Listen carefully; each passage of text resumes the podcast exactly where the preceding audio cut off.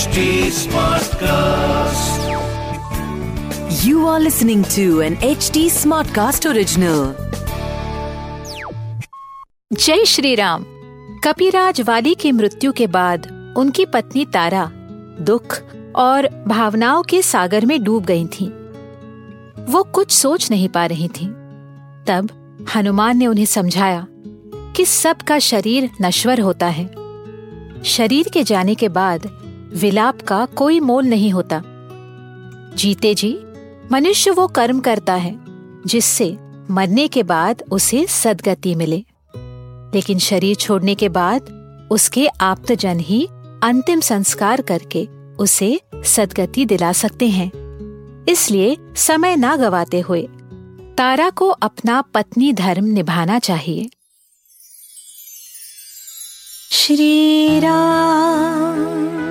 जय जय राम श्री राम। सुनिए रामायण आज के लिए कविता पौडवाल के साथ।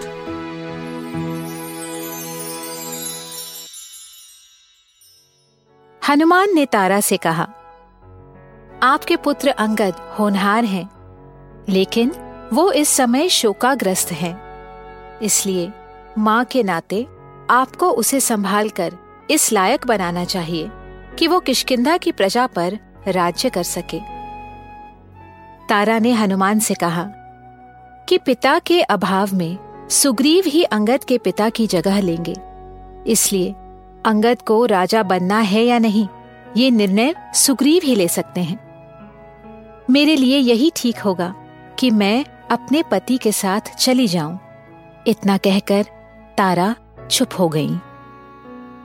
वाली में अब कुछ ही साँसें बची थीं। वो घायल थे। सब कुछ सुन रहे थे। उन्होंने सुग्रीव को अपने पास बुलाया और कहा, कि मेरे लिए अपने मन में बैर मत रखना। शायद हम दोनों के भाग्य में एक दूसरे के साथ सुख से रहना नहीं लिखा था। आज से तुम इन वानरों के अधिपति हो। इसलिए तुम किशकिंधा की राजगद्दी और मेरे बेटे अंगद दोनों को संभालो। मेरी मृत्यु के बाद अंगद दुखी होगा, लेकिन वो बहुत होनहार है। मुझे अपने प्राणों से भी प्रिय है। तारा और अंगद दोनों ही राक्षसों से लड़ने में तुम्हारी मदद करेंगे। वाली आगे बोले, तारा बुद्धिमान है, उसके सुझाव को कभी अनसुना मत करना। तारा की बात कभी गलत नहीं होती। फिर वाली ने सुग्रीव को अपनी सोने की माला देते हुए कहा, इसे पहनने वाले की हमेशा जीत होती है। अपने बड़े भाई के ये शब्द सुनकर सुग्रीव को अत्यंत दुख और पछतावा हुआ। फिर वाली ने अपने बेटे अंगद से कहा, आज के बाद सुग्रीव की हर बात को मानना, उनका आदर करना, तब वो तुम्हें बेटे की तरह प्रेम करेंगे। आज से सुग्रीव के मित्र और शत्रु तुम्हारे भी मित्र और शत्रु हैं। बेटा, किसी से अति प्रेम या अति घृणा मत करना। इतना कहकर वाली ने अपने प्राण त्याग दिए। तारा अंगद और सारे वानर शोकाकुल थे। उन्हें देखकर सुग्रीव से रहा नहीं गया। उन्हें अपने किए पर बहुत पछतावा हुआ। वो श्री राम से बोले, मेरे हट की वजह से मेरे बड़े भाई का अंत हुआ है। महारानी तारा दुखी है। अंगद अनाथ हुआ है। उनकी सारी प्रजा रो रही है। ये सब देखने के बाद मुझे इस राज्य में तनिक भी रुचि नहीं रही। अपने क्रोध और अपमान की भावना में बहकर मैंने वाली का वध करना चाहा था।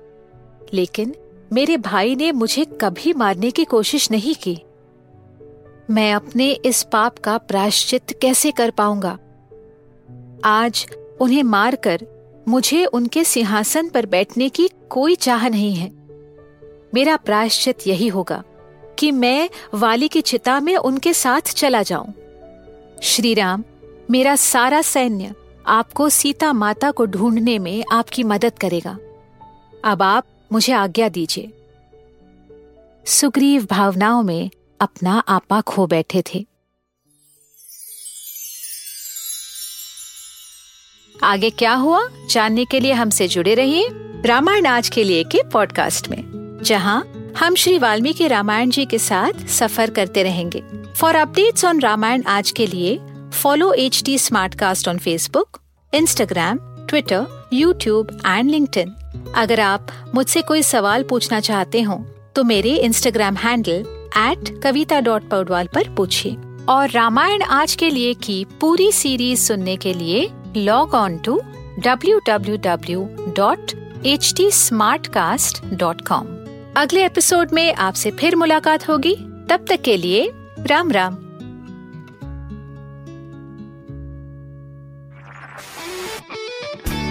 This was an H T smart cast original smart Smartcast.